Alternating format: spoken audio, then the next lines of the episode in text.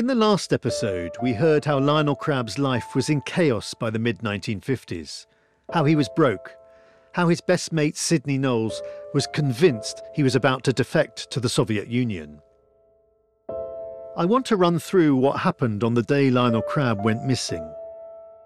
He was last seen alive around dawn on that day, and within hours, the Navy knew of his disappearance. And for the moment, that was that. Every journalist in the country was far too busy writing about Nikita Khrushchev's Cold War visit to London.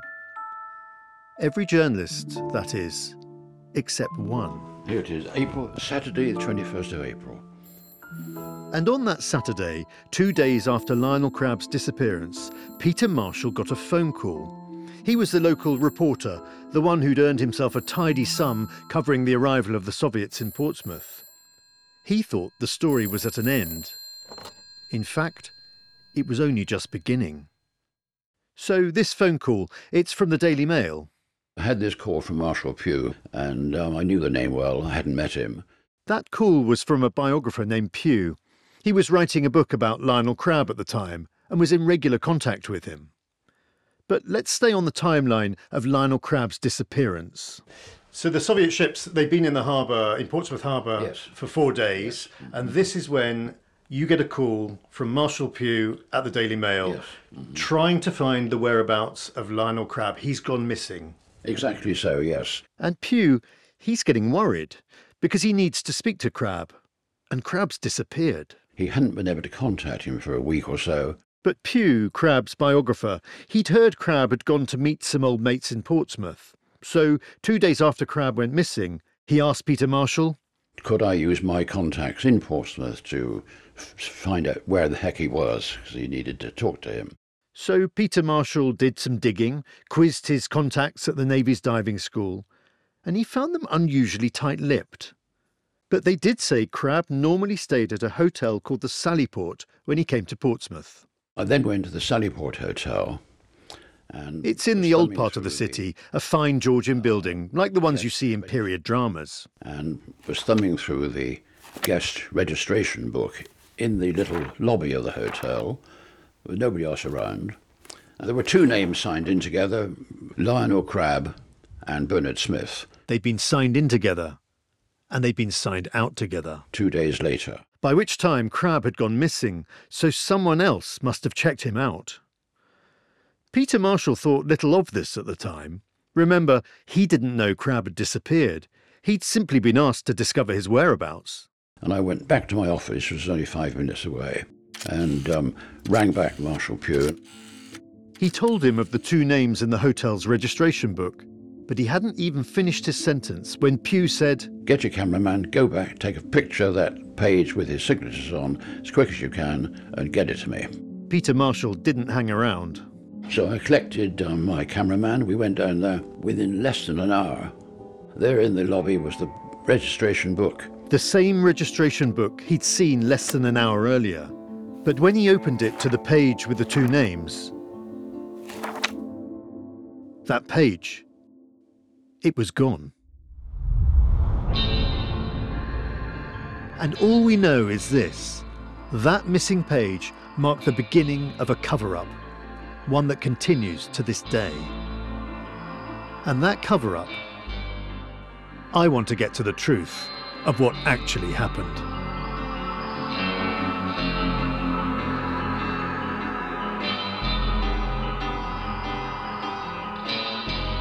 I'm Giles Milton, and from Something Else and Sony Music Entertainment, this is Cover Up Season 1 Ministry of Secrets.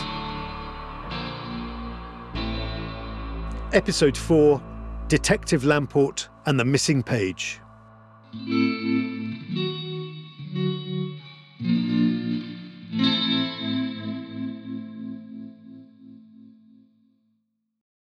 Hey, have you ever used Cheapo Air? For years, and I really like it. With Cheapo Air, you can book online, use their app, or even over the phone. They've got great prices on over 500 airlines and millions of accommodations. They're my go to for travel planning.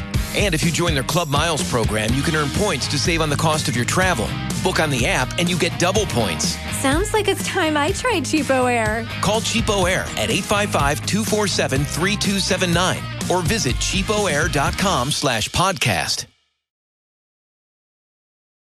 The more Sarah, my producer, and I researched the story of Lionel Crabb, the more we find ourselves drawn back to Anne Bevan, the Crabb expert. We met her in the previous episode when she took us round Portsmouth, showed us Crabb's favourite pub. Anne just loves the mystery of a cover up. There's nothing so certain to create a mystery like this than to try and suppress the truth.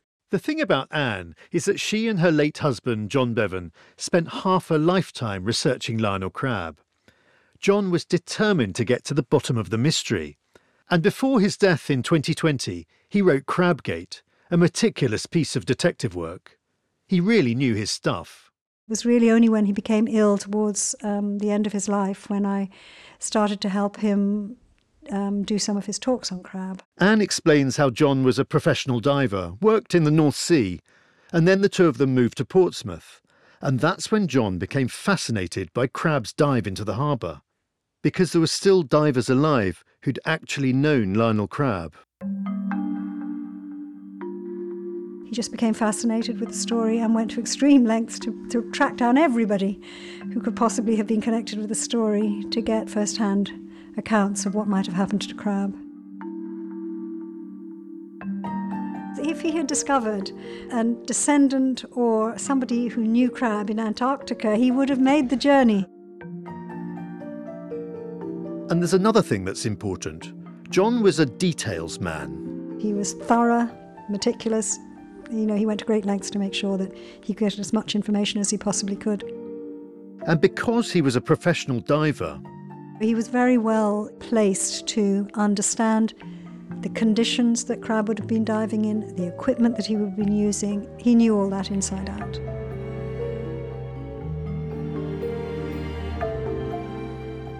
John was friendly, inspired confidence, and that meant people let down their guard. During his investigations, he actually had a lot of cooperation from a lot of people who he gave his word that he wouldn't um, disclose their names if they were bound by secrecy not to actually talk about it. He was always so discreet, and that's why people opened up to him. So he does have a lot of material on Crabb, but he would never have betrayed a confidence.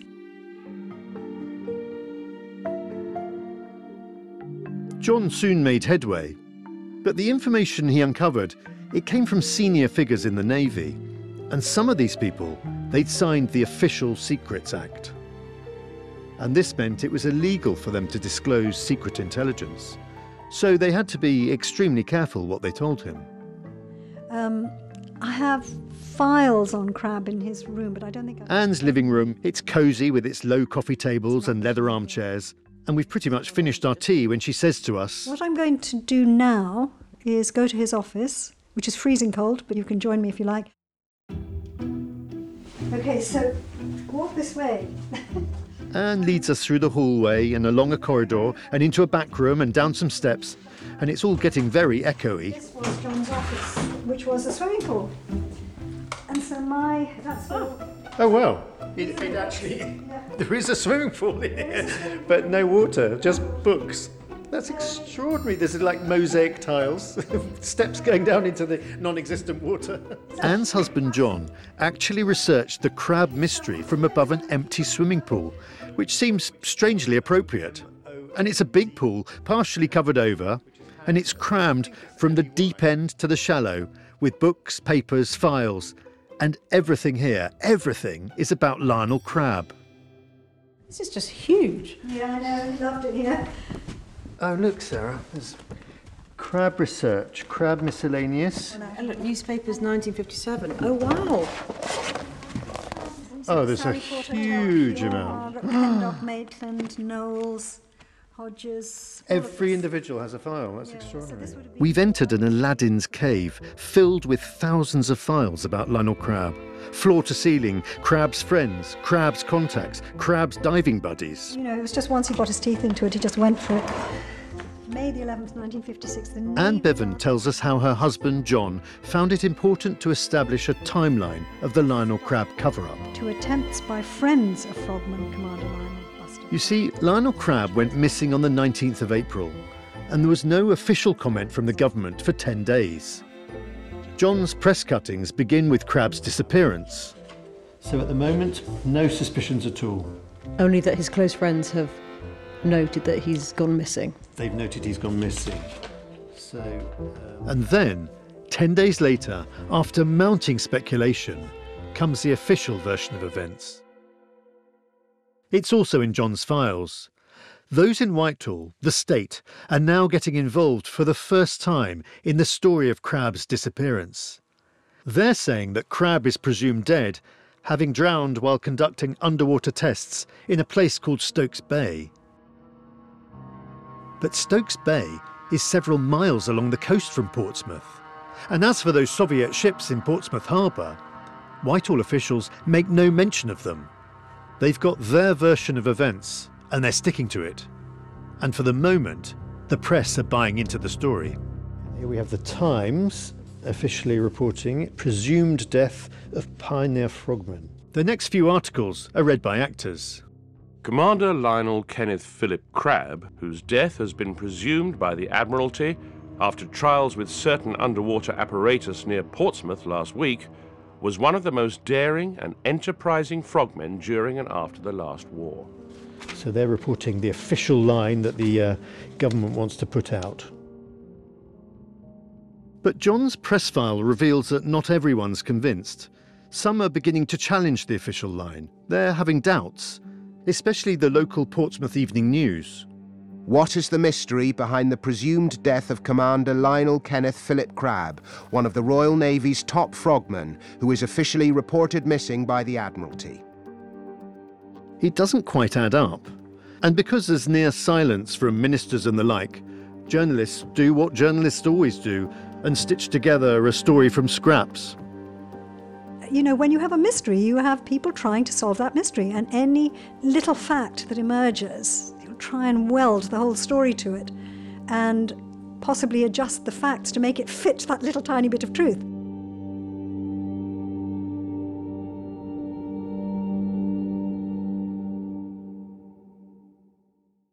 Let's get back to Peter Marshall, the journalist who broke the story of Crabb's disappearance. What was he seeing? We left him in the lobby of the Sallyport Hotel, the one overlooking Portsmouth Harbour, and he just found the visitor registration book was missing a page. It had been ripped out, the one containing the names of Lionel Crabb and his mysterious companion, Bernard Smith. Well, that was not quite the end of it because when Peter Marshall turned to the next page in the book, he found a handwritten note, and it said, Removed by Detective Superintendent Jack Lamport, Portsmouth CID. So that missing page had been removed by the CID, the Criminal Investigation Department, the police, which was strange. And even stranger was the fact they'd left a note, like a receipt. So the alarm bells begin to ring. So presumably you called back Marshall Pugh. Yes, indeed. Marshall Pugh. He's Crabb's biographer. And Pugh sounds deeply alarmed. And let's not forget, Whitehall had put out that statement saying Lionel Crabb had drowned in Stokes Bay, several miles away from Portsmouth.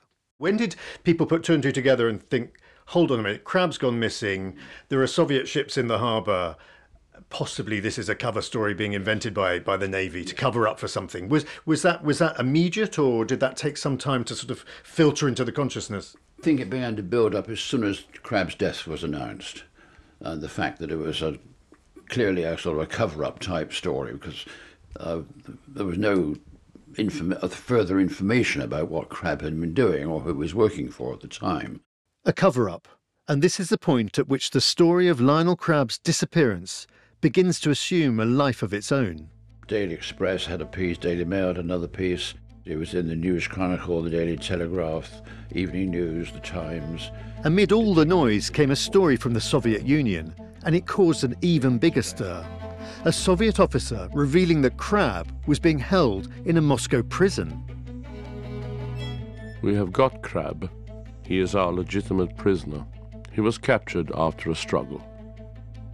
There were details of Crabb's capture, how he'd been plucked from Portsmouth Harbour while spying on the Soviet vessels. Crabb is at the moment in solitary confinement. It was crazy. He has been given the number 147. The story first picked up by the German paper Bild Zeitung, offered no proof and no source, but it no longer mattered. The story of Lionel Crabb's disappearance, it quickly became a news sensation. TV crews even flew in from America to cover the story. Headlines were splashed over front pages everywhere, from Le Monde in France to the New York Times, from Der Spiegel in Germany to El Universal in Mexico. Within days of Lionel Crabb's disappearance, the story had started to spin out of control. Sir Anthony Eden refuses to tell story of Frogman. Amazing theory in the case of lost Frogman. Who's hiding what in Frogman case?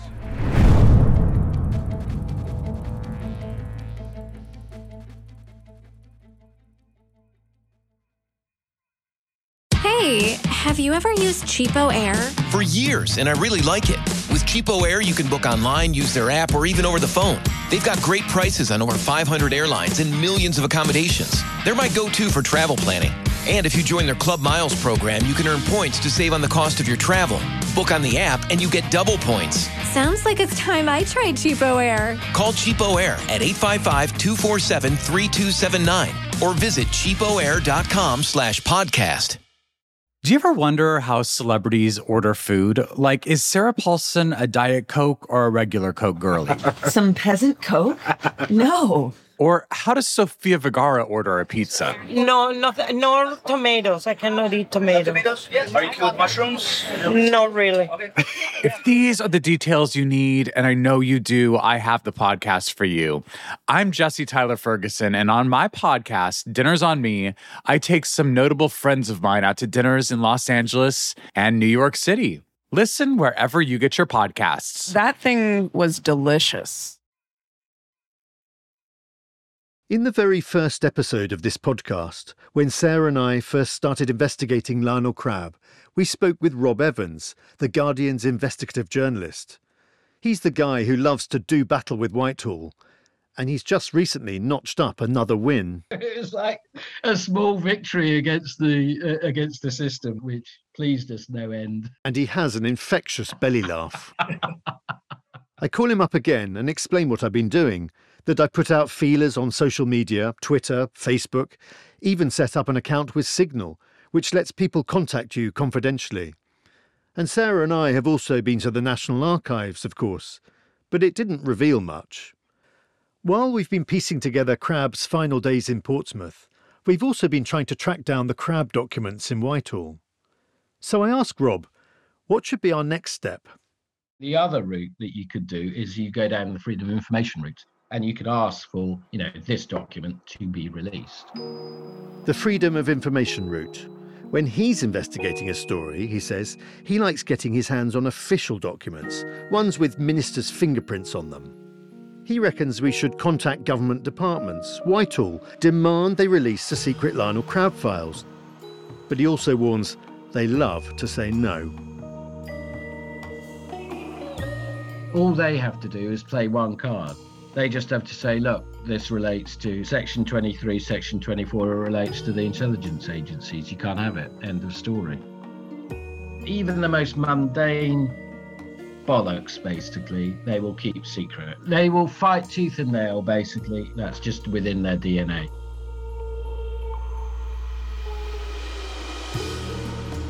And now I do as Rob suggests go down the official road, fill out an online Freedom of Information request. Dear blah blah blah, I'm a writer and historian, blah blah blah. And then, after a summary of the story, my payoff line. I request that all existing Lionel Crabb papers be released into the public domain.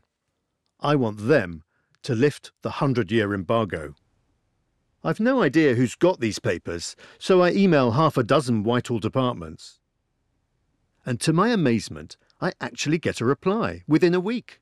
So I text Sarah to tell her, and she immediately jumps on a Zoom call. So, what about that email then? basically it starts I can confirm that the Cabinet Office holds information relevant to your request. So the Cabinet Office has not yet reached a decision on whether the balance of the public interest favours disclosure of this information. Well, they've had about seven decades to think about it. Anyway. I'm not holding my breath, Giles, on this one. No. The Cabinet Office. It's a Whitehall department, the most important of them all. And I know this is all a bit technical, but it's important for the story. The Cabinet Office is there to support the Prime Minister and his or her cabinet. And since it's holding on to the Lionel Crabb file, it strongly suggests the cover up's been taking place at the highest level. That reply to my request, it also says that the Lionel Crabb case concerns national security, which suggests MI6, the CIA, and the KGB may well be involved. I go back to Rob Evans, and he tells me the Cabinet Office is highly skilled at blocking information, shutting it down, and he says they have two handy little tricks. One is by saying it relates to national security, and the other? You know, they are dotty about anything to do with the royal family. And, you know, the defences around the royal family are amazingly high. Again, you know, it'd be like, no, no, no, you can't have that. So, yes, that if that is the case, that will be another hurdle to get over. The royal family? Could they also be involved in the mystery of Lionel Crabb?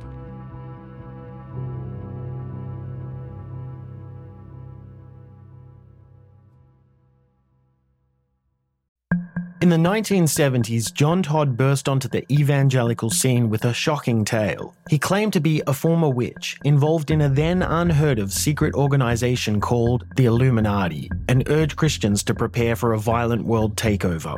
First of all, the number one weapon in everybody's home should be a 12 gauge pump shotgun. Hear the amazing story of one of the originators of the modern day conspiracy theory. From Magnificent Noise and Sony Music Entertainment, this is Cover Up The Conspiracy Tapes.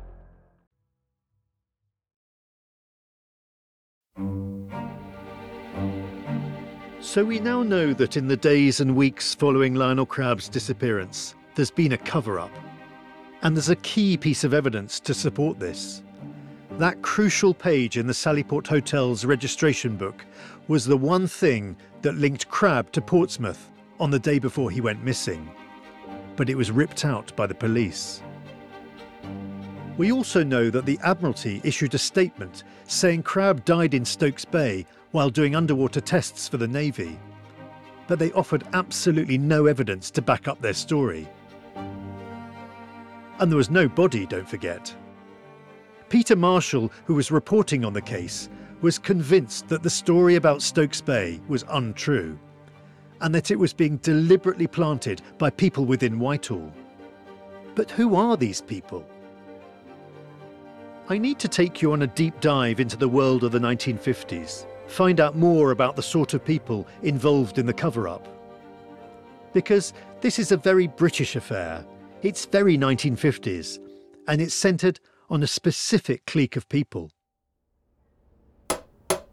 So Sarah and I pay a visit to my friend, neighbour, and fellow historian, Miranda Carter. Hello. Miranda, she's cheery, smiley, with long hair and grey blue eyes. hello, very nice to. She spent years researching this stuffy old world of pinstripes and briefcases. If you were, for example, walking down Whitehall in the 1950s, you would see a lot of men. In fact, every man would be wearing a hat. You know, they'd be wearing their bowler hats. In some way, Whitehall in the 1950s was like a mini version of the country itself. It's a very white country. It's still a very conservative country by and large. And it's still a country that is overwhelmingly ruled by an elite men who went to the English public schools, Eton or Harrow or Marlborough, and then to Oxford and Cambridge. They all kind of know each other. It's like a private club, a tight knit group, men who went out with each other's sisters, who had the same nannies when young, who moved in the same circles, went to the same house parties. And that's not all.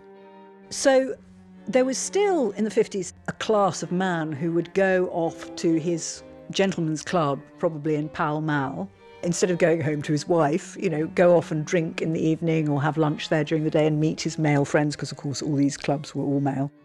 And the names of these clubs in Pall Mall, that's one of London's grandest streets. They even sound like something from the past, like a remnant of empire. The Reform Club, the Travellers, the Athenaeum. And they were grand, like old style palaces. And rather daunting to the occasional delivery man who was allowed inside. When you walk in, it's all marble and pillars and gilt and colonnades and great big portraits of men you don't recognise. The libraries are full of books all the way around and these enormous windows with great swag curtains made out of damask silk and gilded pillars and huge, great woven Turkish carpets and big armchairs. There's even servants, because these establishment types, they're used to servants. Liveried flunkies, waiters, would bring you your drink and your newspaper. And uh, in some rooms, you weren't allowed to speak, you know, and you'd read the newspaper, like in all those films where, you know, some creaky old ruin goes in somewhere and sneezes, and everybody looks at him and looks cross.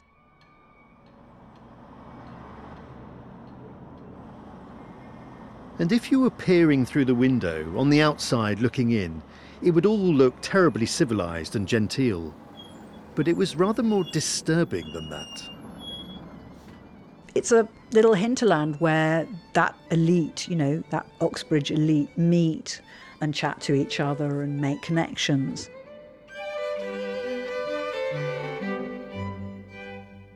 So, what did these people do? Miranda tells me they were government ministers, members of parliament, senior civil servants, lawyers, people with influence, with connections, the establishment. These people, she says, they really were the elite, and they knew how to keep a secret, worked behind closed doors. And those doors, they remained permanently closed to outsiders.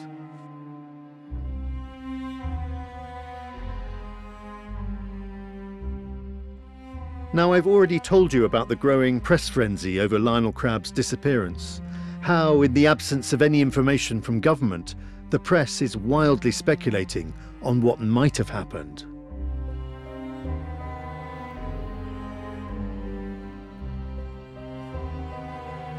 So, what's going on within government at this time? They know they've got a big crisis on their hands, and they're keeping tabs on all the press reports. But they also know that keeping secrets is what they do best. It's the essence of what the British are about. That's what Rob Evans, the investigative reporter, told us in episode one. Secrecy is a very British vice.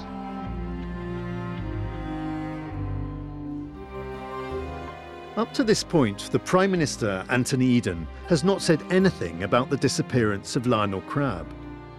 But all that changes a couple of weeks into the crisis.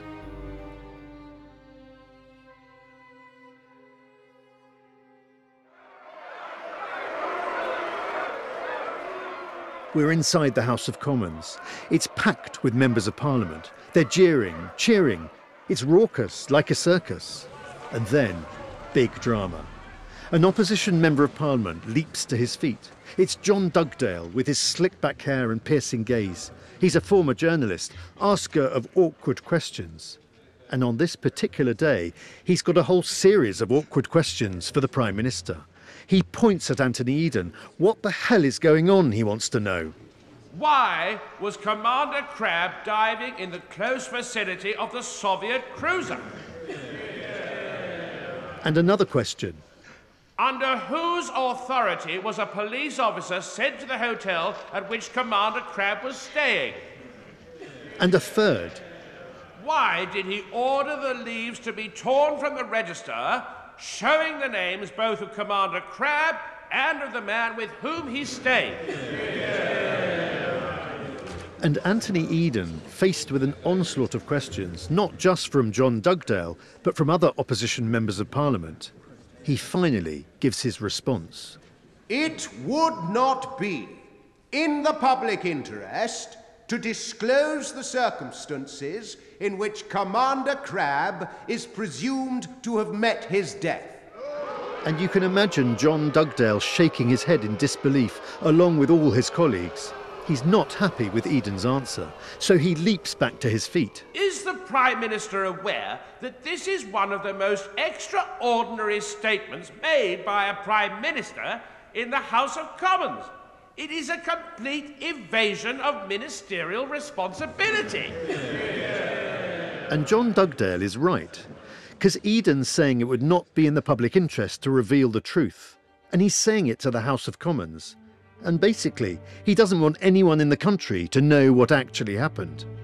The establishment, true to form, are protecting themselves. But it turns out it's not quite as it seems, because Eden goes on to say, What was done was done without the authority or knowledge of Her Majesty's ministers. He's saying that neither he nor his ministers knew anything about Lionel Crabb's dive in Portsmouth Harbour. It was done without their authority or even their knowledge. And when he says this, he's not denying it took place. He's hinting at the fact that this was some sort of rogue operation carried out by the Secret Intelligence Service, by MI6. So who did authorise Crabb's dive? Could someone in the Whitehall establishment have given orders behind the Prime Minister's back? Next time on Ministry of Secrets. Suspicion falls on a senior member of the royal family, and rumours begin to fill the newspapers. Does Mountbatten know the answer? Is he the only man in the world who knows the full facts of the mission and the fate of Commander Crabb?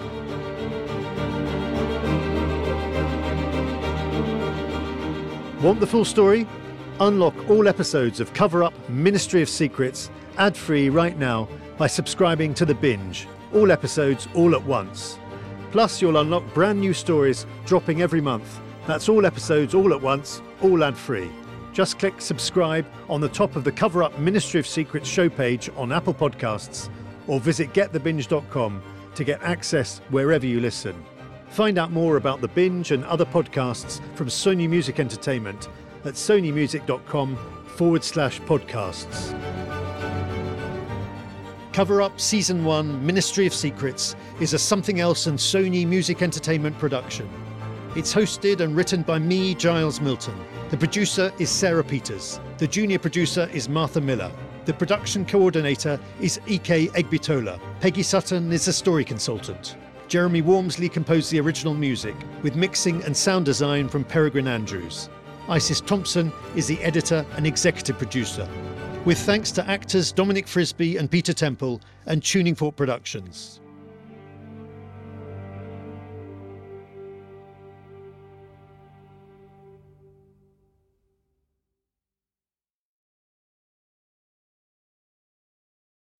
When you make decisions for your company, you look for the no brainers. If you have a lot of mailing to do, stamps.com is the ultimate no brainer. Use the stamps.com mobile app to mail everything you need to keep your business running with up to 89% off USPS and UPS. Make the same no brainer decision as over 1 million other businesses with stamps.com. Use code PROGRAM for a special offer. That's stamps.com code PROGRAM.